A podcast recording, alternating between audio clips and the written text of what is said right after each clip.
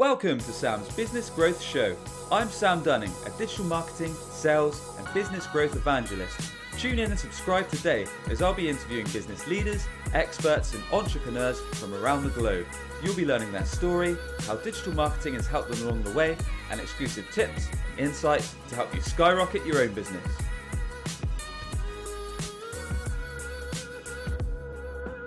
And welcome back to Sam's Business Growth Show. I'm very excited today to be joined by James Carberry.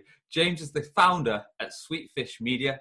He's co host of the Top 100 podcast, B2B Growth. It's been downloaded more than 3.5 million times. Um, he's a contributor for Business Insider, Entrepreneur.com, and Huffington Post.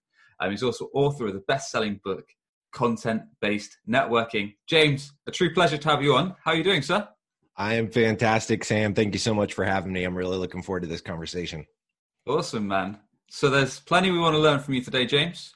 We'd love to learn your top business growth strategies, your top digital marketing tips. But before we get into that juicy info, we want to know um, a little bit more about yourself, really, James. So it'd be great to know kind of where you grew up, some of the key places you've worked at, and the lessons that you learned along the way up until you founded your own business. If you guide us awesome. through the journey, sir.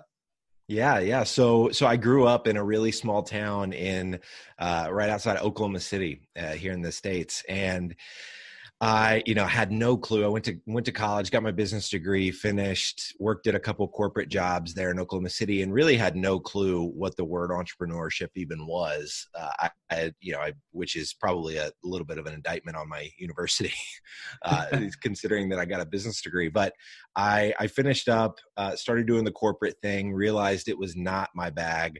Uh, I was not enjoying it at all. I ended up in the okay. accounting department of a of an oil and gas company and really just kind of banging my head up against the wall wondering like man is is this what work is? Do i like do i is it just something that i begrudgingly go to every day because i've got to pay the bills? And uh, a few years before that about a year and a half actually before before i started working for that oil and gas company my roommate's brother-in-law won a sweepstakes through a big right. phone company states a former phone company called Alltel and it was one of those sweepstakes you see on TV, and you're like, nobody ever actually wins those, uh, but we we won it, and it was an all expense trip paid. Uh, it was an all expense trip uh, to New York City on a private jet. Uh, we got to watch a football game in a in the big box suite next to like the owner of the Dallas Cowboys. It was Sweet, a man. ridiculous experience, yeah, and. Good we uh, we got to take a uh, we had a police escort take us around this tour bus all over New York City. Got to go to Carnegie Deli, toured Times Square, did all the stuff that you could possibly do. Yeah, um, sure. And uh, and at the end of the day, you know, I, have I've gone through this entire experience, and I fe- I found myself connecting with this guy named Jeff, and I just thought Jeff was this low level employee at Alltel. You know, he was the he was the person in charge of making sure we got from point A to point B all throughout the day. And I didn't really think anything of it. Was it turns out Jeff is the CEO of this global logistics company that Alltel had hired to run the trip. And Jeff really likes New York. And so Jeff wanted to go to New York to run this trip himself and we hit it off we swapped business cards. I didn't have a business card at the time i was like a senior in college. And so i did uh, i but i stayed in contact with him we okay. went back and forth a few emails i think we maybe texted a few times. Didn't really again didn't really think much of it. Well i'm sitting in that oil and gas company and in the accounting department banging my head up against the wall a year and a half after meeting jeff and i get a phone call from jeff and he says hey uh, we've got a position opening up in our business would you want to come to Orlando, Florida, which is you know across the country, uh, to run the helicopter division of our business for our NASCAR client base? NASCAR, if, if you're not familiar, is like is you know race cars. It's the U.S. version of uh, you know, it's our it's our race car system yeah, or whatever. Sure. So so uh, so crazy opportunity, and I'm thinking to myself like, is this really a thing? Like helicopter logistics for NASCAR? So essentially, uh, you know, they these race car drivers they want to get out of the track and back to their private jet pretty quick and they don't want to have to deal with all the traffic around the racetrack post race so uh, so Jeff's company basically charters helicopters on behalf of all of their clients that are drivers for NASCAR, and uh, they needed somebody to organize all those logistics. So I, of course, said yes, uh, prayed about it for a little bit, then said yes, packed up my life, moved across the country, and ended up working for Jeff for about three years. And that was really where I learned what entrepreneurship looked like. I mean, Jeff showed me what it what it took to run a business. I got to see a lot of highs and a lot of lows, and, and literally by uh, the sounds of it.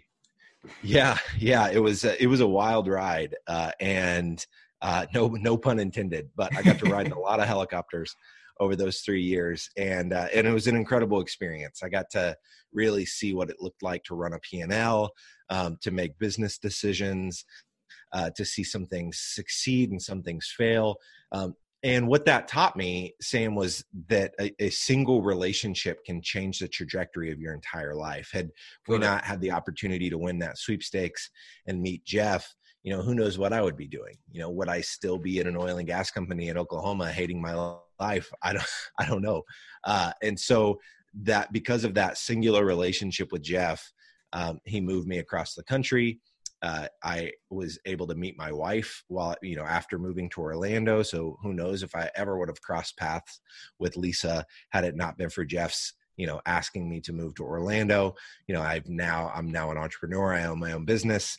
Um, I'm officially Amazing. unemployable for the rest of my life, I think. And so uh, so I, you know, and and that would have never happened. It's hard for me to believe that that that would have ever happened without uh, Jeff's intersection in my life. So, um, so that being said, uh, the understanding that a single relationship is really powerful. When we started our business, you know, it was a blog writing firm, and for the first year, all we did was write blog posts for a bunch of different businesses. We didn't really have a, a strong niche or strong focus. I just knew I wanted to be in business for myself, and I was really passionate about content marketing. So we we did it, and and about nine months in, my buddy and I had had a podcast that we were doing kind of passively on the side, not a not a big deal. But I realized that anybody that I asked to be a guest on the show said yes. Very similar to what you and I were talking about earlier. When you have a podcast and you ask somebody to be a guest, it's just it's a very flattering thing. Most people say yes to being a guest to a podcast. And so I thought to myself, man, if if we could do this for if we could do this for a company in the context of business development and and we could say hey ideal customer i want you to be a guest on our podcast and we want to share your story and we want to share really great content from you things you've learned along the way. Um, that could be a fantastic way to do content marketing really well but it could also be a really strategic way to build one-to-one relationships with the exact buyer persona of the person that can buy your product or service. And so we started doing that and we started a show called B2B Growth. It's now been downloaded over three and a half million times. It's it's gone on to to you know be the really the foundation of our entire business's growth strategy because we know that VPs of marketing at B2B technology companies are our ideal buyers. So we go and ask those people to be a guest on the show we create really great content with them based on their experiments that they're running at their companies things they're learning ways they're growing and then we build one-to-one relationships with them. So a lot of them end up using us whenever they want to produce their own podcast. And so uh, okay. Uh, so that's yeah that that's that's been the kind of the underpinning of our strategy and and uh, takes us to where we are today. Fantastic james. Well that's quite a story and this it's like you said it's amazing that a relationship that you forged back in New York uh, one one and a half years prior, then came into that cool. It's amazing how yeah. these kind of things work out, and sometimes yeah. opportunities come in the, the places you least expect them, just like you say. Yeah. Um. Yeah. It's it's not an overnight thing. It, it takes time, and and I and I hope that uh, I I wish that more people. I mean, I struggle with patience. Uh, you, my, my wife could attest to that, but man, with with relationships, it's a patience game and if you can if you can play the long game and, and you're investing in strategic relationships you're going to ultimately win. Brilliant. Okay. So from from helicopters to, to podcasting um, so you said your company originally was, was did you say it was blog creation? Is that what you said yeah James? blog creation. So i had i had been working for a, a, a startup in a tech company for about nine months. Right. And i really started studying content marketing uh, while I was at that business. And then I had a tiny tech startup that I founded shortly before that that failed within about six months. But okay. through both of those ventures, I had started learning about content marketing and, you know, just this concept of creating content so that your buyers come to you as opposed to you having to interrupt their life and try to sell them on working with you um, it's just a whole lot easier when when they come to you.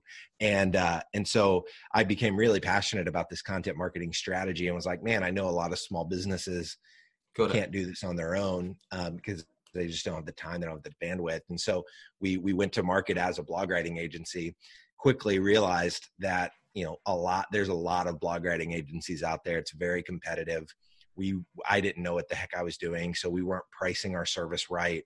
I mean we could barely make ends meet month to month.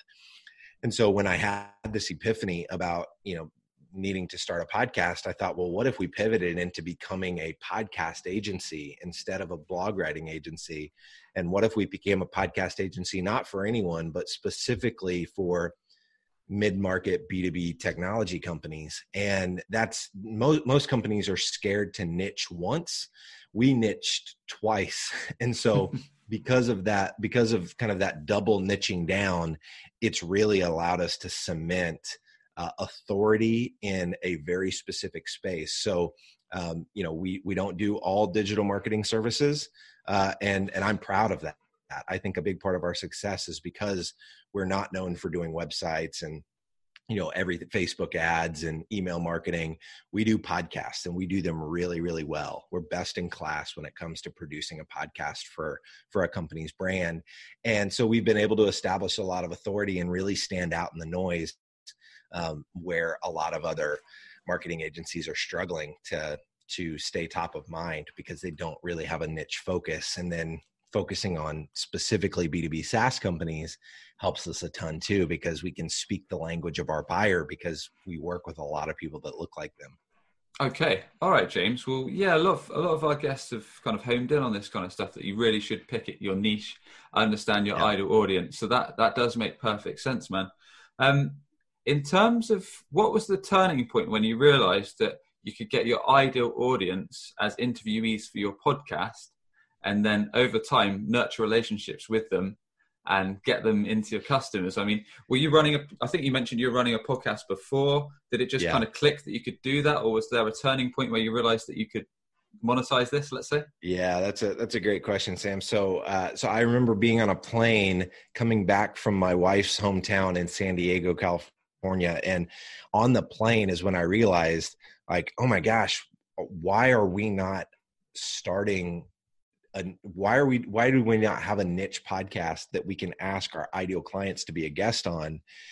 Because all of these people in in with my buddy show you know they they all say yes whenever we ask them to be a guest on that show. Why would that be any different in a business context um, and and so i actually didn't start it with b2b growth. I started it with a podcast called uh, plant better because at the time you know being a blog writing agency we had a, a church client that was doing really well with the with the work that we were producing.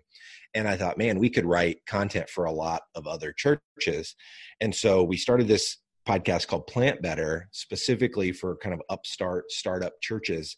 Okay. And we asked 80 different uh, no, we asked a hundred different church planners, which are very busy people. I mean, their church plants are new. They're they're wearing a ton of different hats, and we asked a hundred different church planners to be a guest on this brand new podcast. It didn't even exist yet, and 80 of them responded to our email. And I, wow. I mean, you you've been doing digital marketing enough. That's what you call a response rate. Yeah, to get 80% reply rate on your cold email campaign is pretty insane. And so uh, it turns out church plants don't have a lot of money, so uh, so they don't have uh, they don't have a lot of cash to pay for content marketing services. So that ended up not working out the way we originally thought. But it. it. was after doing Plant Better for about uh-huh. I think we did probably forty five episodes that we said, man. Uh, we should pivot into becoming a podcast agency and do this strategy for other B2B companies. So that's when we became a podcast agency and, and pivoted into that.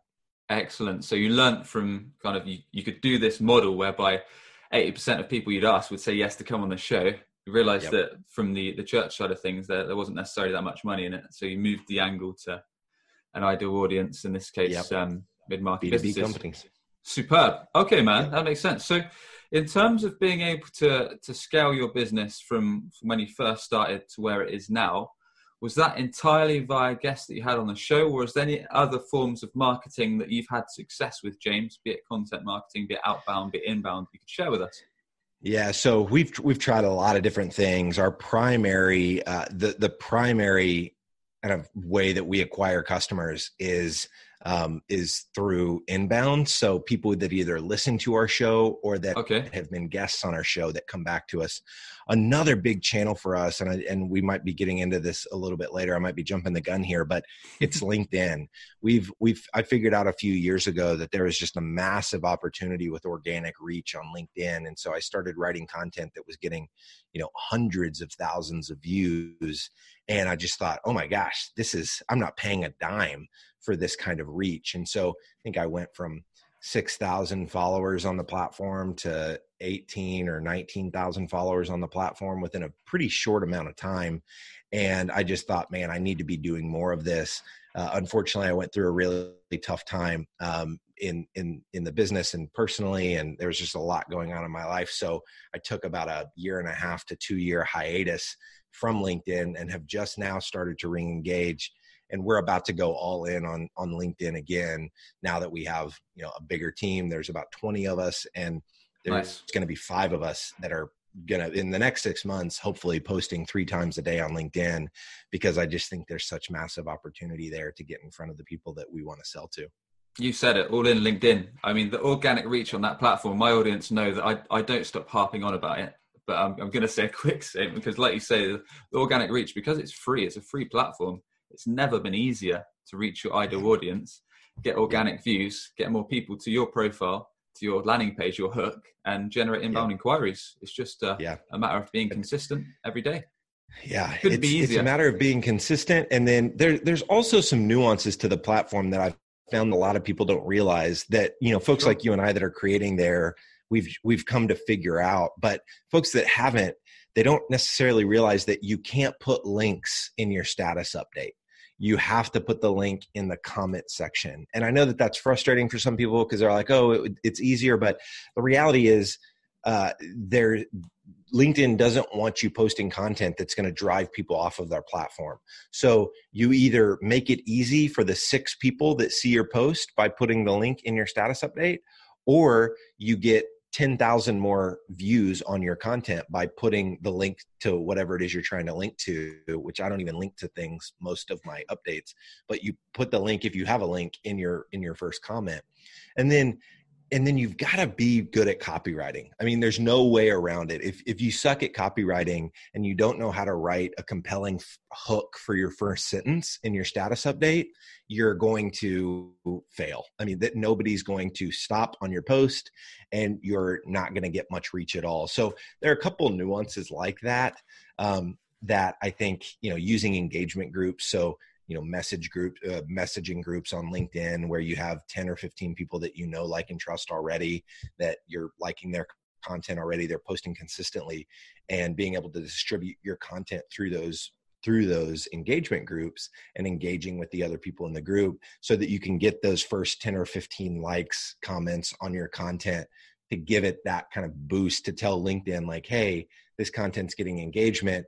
We want more people people to see this and so then it starts to stretch out and show to more people in news feeds because it got that initial kind of jump start so a little nuances like that like i, I wrote an article yeah, in entrepreneur about this and so okay. if you just search james carberry entrepreneur you'll see like the seven things that i talk about to get thousands of views on your linkedin content but it really is a platform that a lot of businesses are sleeping on and we're even seeing like you know a lot of mid-market and enterprise companies that have no clue what they're doing on linkedin. They still they they they continue to put content out through their company page and get next to no reach. And they're massive companies. Meanwhile my little 20 person company is getting you know across our team we're getting close to 100000 organic free views um, a week because we've got multiple people on our team posting content on a consistent basis Exactly, and completely agree. I don't know what you've seen, James. I love the points you've raised, definitely about keeping links in the comments rather than in the post, um, and then using the first I think it's three lines that are above the fold. Yeah. So until you click read more on mobile or click the post Yep. on, on your desktop, then it, you read the rest. I found success myself from trying to craft some of my best posts into more stories. So Yeah. trying to work experiences that I've had, be it business related, be it personal, be it even doing sport or doing something with friends, Yeah. work that into a kind of story format. So Yeah. it kind of weaves from top to bottom. And I found some of those have had the best results. I don't know what you think. Yeah, so I I don't tend to do as well with those. I think it's probably just because I'm not naturally as good of a storyteller as a lot of people are. Um, I've I've had a lot of uh, really good success with roundup posts. So so you see a lot of you know roundup blog articles where they share you know 27 books for XYZ audience or listen to these seven podcasts. I've been doing that with my LinkedIn status updates. And and you and I keep talking about status updates for and I've noticed that a lot of people aren't familiar with what that is. With LinkedIn, you can write articles, you can do these slide decks, which we've been experimenting with. They're called documents, uh, and those have seen really good results. Um, and then you can do status updates. So you don't want to do an article. An article has no word count restriction. You can make them as long as you want, but the unfortunate part is they don't get a lot of traction on LinkedIn. The algorithm, for whatever reason, doesn't like articles. But status updates, they're limit. They're going to limit you to about 250 to 300 words. It's I think 1,200 characters, and those status updates are really where the magic comes from on LinkedIn, and and that's going to be where the bulk of the your whenever you're scrolling your newsfeed on LinkedIn, you're seeing those status updates. So for those that aren't as familiar with it, that's what we're referring to.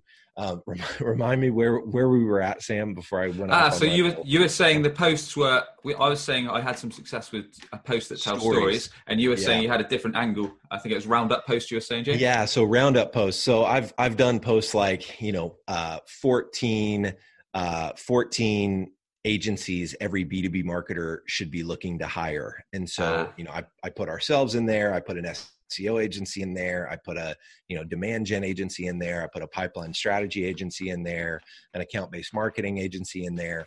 And uh, and then I've done one on you know the best the best books for B2B marketers. So honing in on who your audience is for us, it's B2B marketing leaders, and figuring out you know curating the best content for that audience and then round putting it in roundup posts but really i mean if i'm being honest sam like you have to do a lot of different things like i found that if you don't switch it up and you don't do and you, and you're not experimenting with different things we're doing we're about to start doing a lot of gifs and memes on linkedin which you're not seeing Nice. a lot of but Yep. the few that you're seeing are getting crazy reach because it's fun content and just because it's a business platform doesn't mean that people don't want to smile.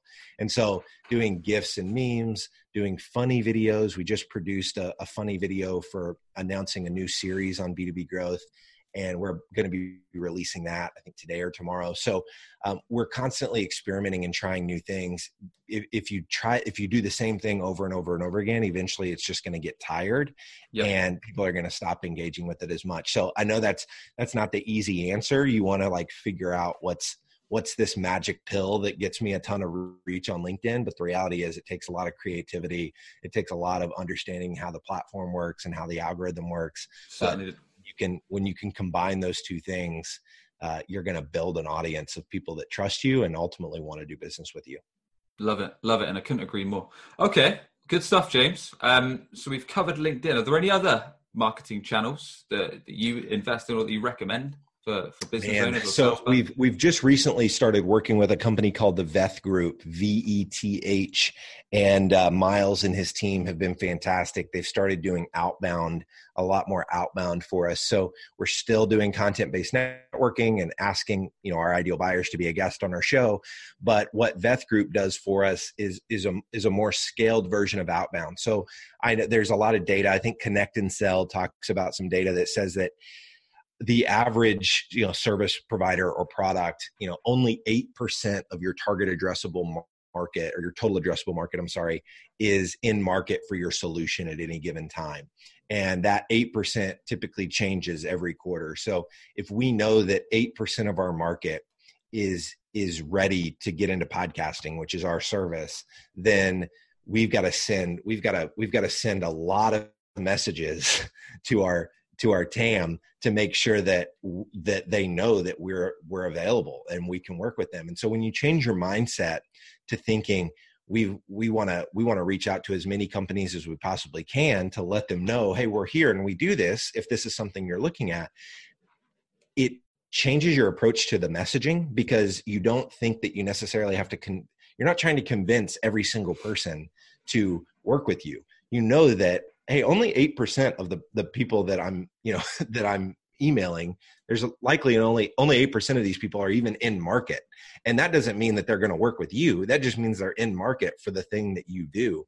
And so we've gotten we've just miles and his team have done an incredible job of getting really creative with our outbound. And so uh, you know we're we're sending really short one sentence emails that say stuff like hey so and so you know is podcasting in your in your q2 budget. That's it. Like we're not droning on and on about how nice. we're a great agency and it's it's a one sentence email. We're doing we, we're testing out another campaign where we're offering to buy them lunch uh, and and so like we find a local restaurant in their city and we'll email a bunch of people in a particular city and say, "Hey, you know, Fogo de Chao has the best steak, you know, the best steak in San Francisco. We'd love to send you one uh, for lunch in exchange for 12 minutes of your time to talk about podcasting."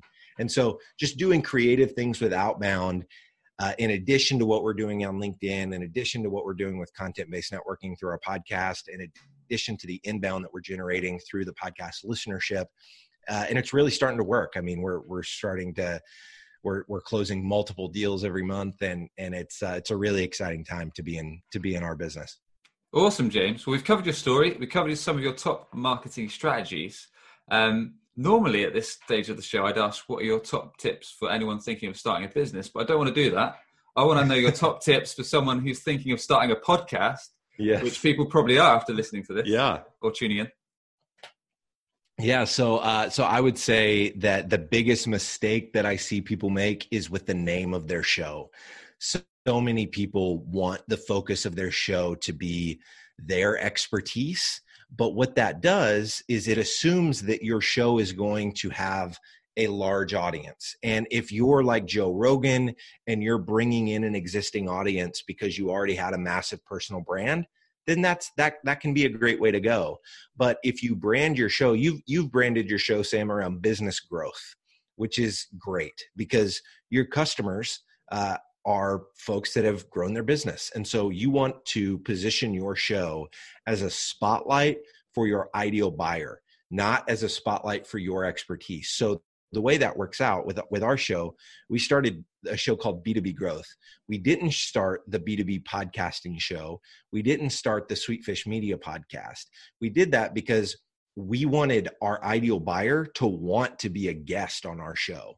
And our ideal buyer is a B2B, B2B marketer. So they know a thing or two about B2B growth. And so when we reach out and ask them to be a show, uh, be on a show called B2B growth, they want to do it because it highlights their expertise. They can tell their peers, hey, I've been on a show called B2B growth, as opposed to being on a show that's all about us and our expertise. They're going to look at that and go, why would I be on the B2B podcasting show? I don't know anything about B2B podcasting. Well, of course they don't. We do. But we want the tool we want the show to be a tool for us to build relationships with people that we can potentially work with. So branding your show not around your own expertise which sounds weird i get it it sounds odd like it's my show why would why would my show not be about my expertise?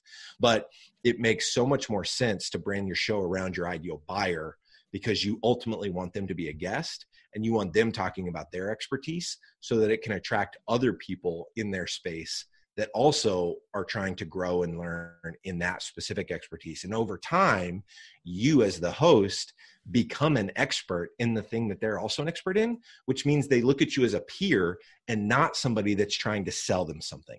And that's really where the magic happens. When Logan, the co-host of our show and our director of partnerships, when when he gets listed online as a B2B marketing thought leader, that warms my soul because he's our sales guy. Like he's the person that is selling our service to the market and he's listed as a thought leader in all the you know all these different articles online in b2b marketing because he's ho- he's now the host of our show and he's hosting all of these great conversations about b2b marketing.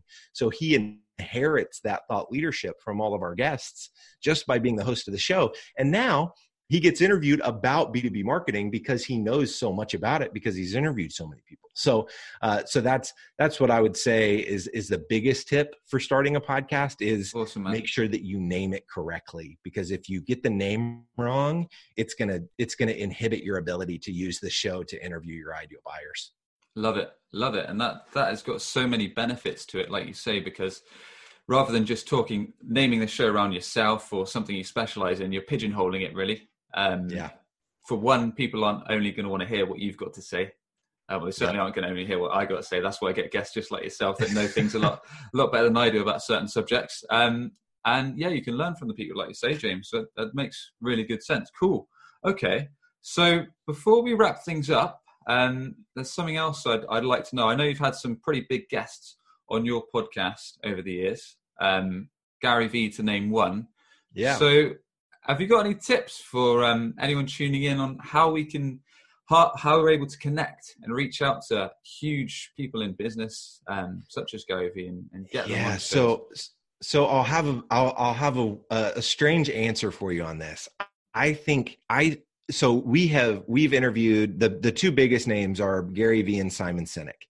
And I will tell you that those two episodes are our least downloaded episodes in our collection of 1600 plus episodes. Whoa. and i and i say that to say this. Most people think that getting a big name like that is going to explode their show. But here's the reality. Those people are a big deal because they put out a prolific amount of content themselves. They're spending all of their time trying to figure out how to promote their own content. They don't have time and they shouldn't make time to promote the podcasts that they're that they're on. So so many people think that by having those big names it's going to catapult their show to a different level. And that's just not the case. Uh, it, it, it's a long slog to grow a podcast audience. We were very fortunate. We ranked for the keyword B2B in Apple Podcasts. So whenever you're thinking about naming your show, think about what are my ideal listeners typing into Apple Podcasts and and and name your show around one or two of those keywords so that you can show up whenever people are searching. But make make sure that you're cross promoting your show on other podcasts. Make sure you're talking about your show on linkedin. Um, that's how your show's audience is going to grow. I have found that getting big guests is is not a shortcut to to to to growing your audience. The other thing that w- the other reason why i think that people shouldn't necessarily focus on getting these big name thought leaders is because those big name thought leaders can't do like they're not going to do business with you. Simon Sinek's not going to hire us to do his podcast. Gary Vee's obviously not going to hire us to do his podcast. He's got a team of people that can do that stuff for him. And so by focusing on the people that you can actually do business with and by featuring them as guests on your show, you're actually building relationships with people that can give you dollars for the work that you can do for them. Now, that doesn't mean that you should go straight for the kill and right after the interview ask them to do business with you, but you're building those relationships over time so that when and, and really establishing a friendship with that person so that whenever there is a need they can come back to you and because i know that simon sinek and gary vee are never going to hire us to do their podcast it was fun like it was with with simon sinek his publisher reached out to us when he launched a new book and asked if he could be on the show. So that one came inbound to us, and I was like, sure, I'll interview Simon Sinek. That's fun. Um, and then the Gary Vee opportunity happened because I was doing a virtual event with somebody, and they were like, hey, we should get Gary Vee to be a part of the virtual event. And I was like, sure, if you can get him. And that guy ended up having it in with somebody on Gary's team, and I got to go to Chattanooga, Tennessee, and interview him in person. So that was a really cool opportunity and it certainly a, it makes the show credible Got it. But I see a lot of podcast hosts that are focused on getting those influencers, and they think it's going to make a much bigger difference than what it actually does. Um, and I think that's I, I just think that's a mistake. I would much rather focus my time on trying to interview people that I can actually do business with. That is an amazing tip, and I've never actually thought of it that way. Although it actually, it's now you've explained it, it sounds a lot simpler to me Um, but yeah. working with the people you actually want to do business with, and like you say, if you are getting massive celebrities in the business world and sales world, wherever, or marketing world, um, like you say, they're not going to have the time to start sharing your episodes even after they are recorded or sharing out the content. Whereas people that necessarily that aren't necessarily as big, as famous, as well known, probably will share your content. They probably will post it on yeah. LinkedIn, on social, on their yeah. blog, on their website, on all these different channels. And when you think about that, Sam, who do you think they're sharing it with? They're sharing it with the people that look a lot like them. So if your buyer, for in our case, when a VP of marketing at a B2B SaaS company shares our content, who do you think they're friends with? Other VPs of marketing at B2B SaaS companies that we want to work with. So the the targetedness of their audience is so much better than than a lot of these big name influencers that you think oh because it's a big number then that's the, that's the kind of people that I want listening to my show but there are so many people that listen to Simon Sinek and Gary Vee that would never want to do business with us. So I think people get too caught up in the in the romance of of the, the I don't know the sexiness of the big number and they don't actually realize that that's not going to actually translate to growth in your own business. Um, now, I like the fact that we've had a couple big names on our show because it allows us to reach out to our ideal buyer and say, "Hey, we've had Gary Vee, we've had Simon Sinek, and sure. if if our ideal buyer cares about that, they're like, "Oh, this show must be credible. I'll be I want to be a guest on that show as well." So it does help.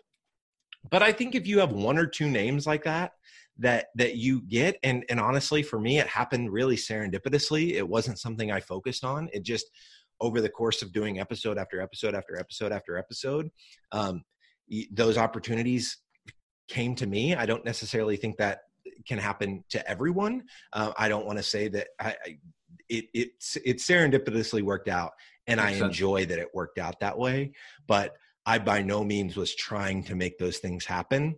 And so I think in the same way for folks listening to this, doing their podcast, if your head's down focused on serving your ideal buyer and trying to create the best possible content for your ideal buyer by having a lot of conversations with your ideal buyers, those kinds of opportunities to interview the big names they're gonna they're gonna come and go a friend of mine dennis brown he hosts a podcast called growth experts and he just interviewed grant cardone and I have no clue how he did it. I don't know if because of COVID 19, if Grant Cardone's got a lot of spare time now. I, I don't know how that worked out. But when Dennis promoted that episode on LinkedIn, I was like, man, that sounds interesting. I'm going to go over and listen to his podcast. I ended up listening to several more episodes after I listened to the Grant Cardone episode. Um, so, so big names can be helpful when promoting to your own audience, but Dennis does a phenomenal job of promoting his show to his audience on LinkedIn. I think he's got over 30,000 followers on the platform. And, and so his show is doing well because he markets his show well. And it would be doing well regardless of whether he interviewed Grant Cardone or not. So I just don't think it should be a focus for, for a lot of people, especially in the early days. Yeah, that's a big eye, eye opener. I, I, see what you mean. It can be a good hook and it can be a good tool to establish credibility when you're going to yep. guests you want, but it's not the be all and end all.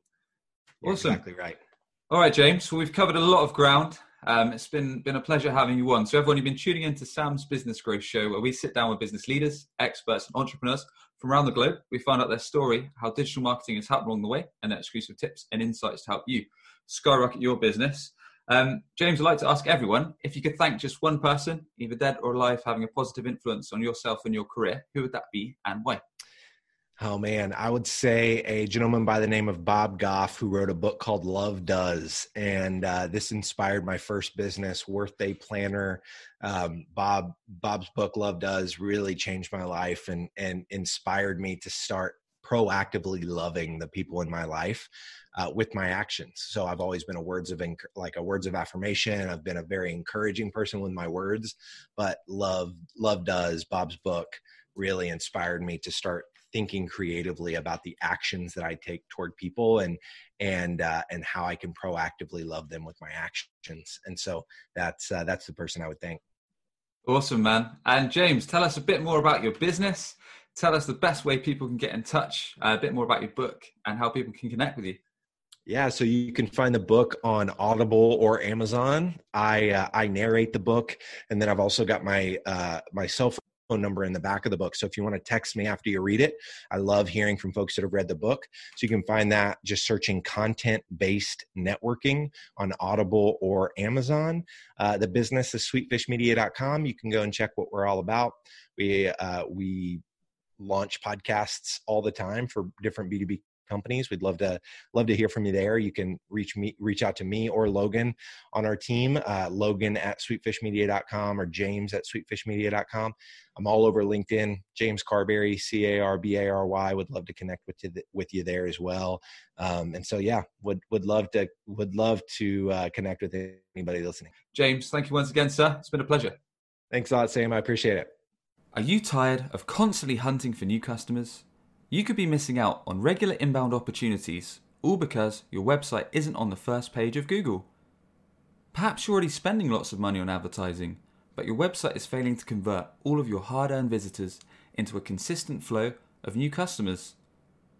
If you'd like to learn more about our unusual approach that brings idle clients straight to you, connect with Sam Dunning on LinkedIn or book a free 20 minute consultation via webchoiceuk.com.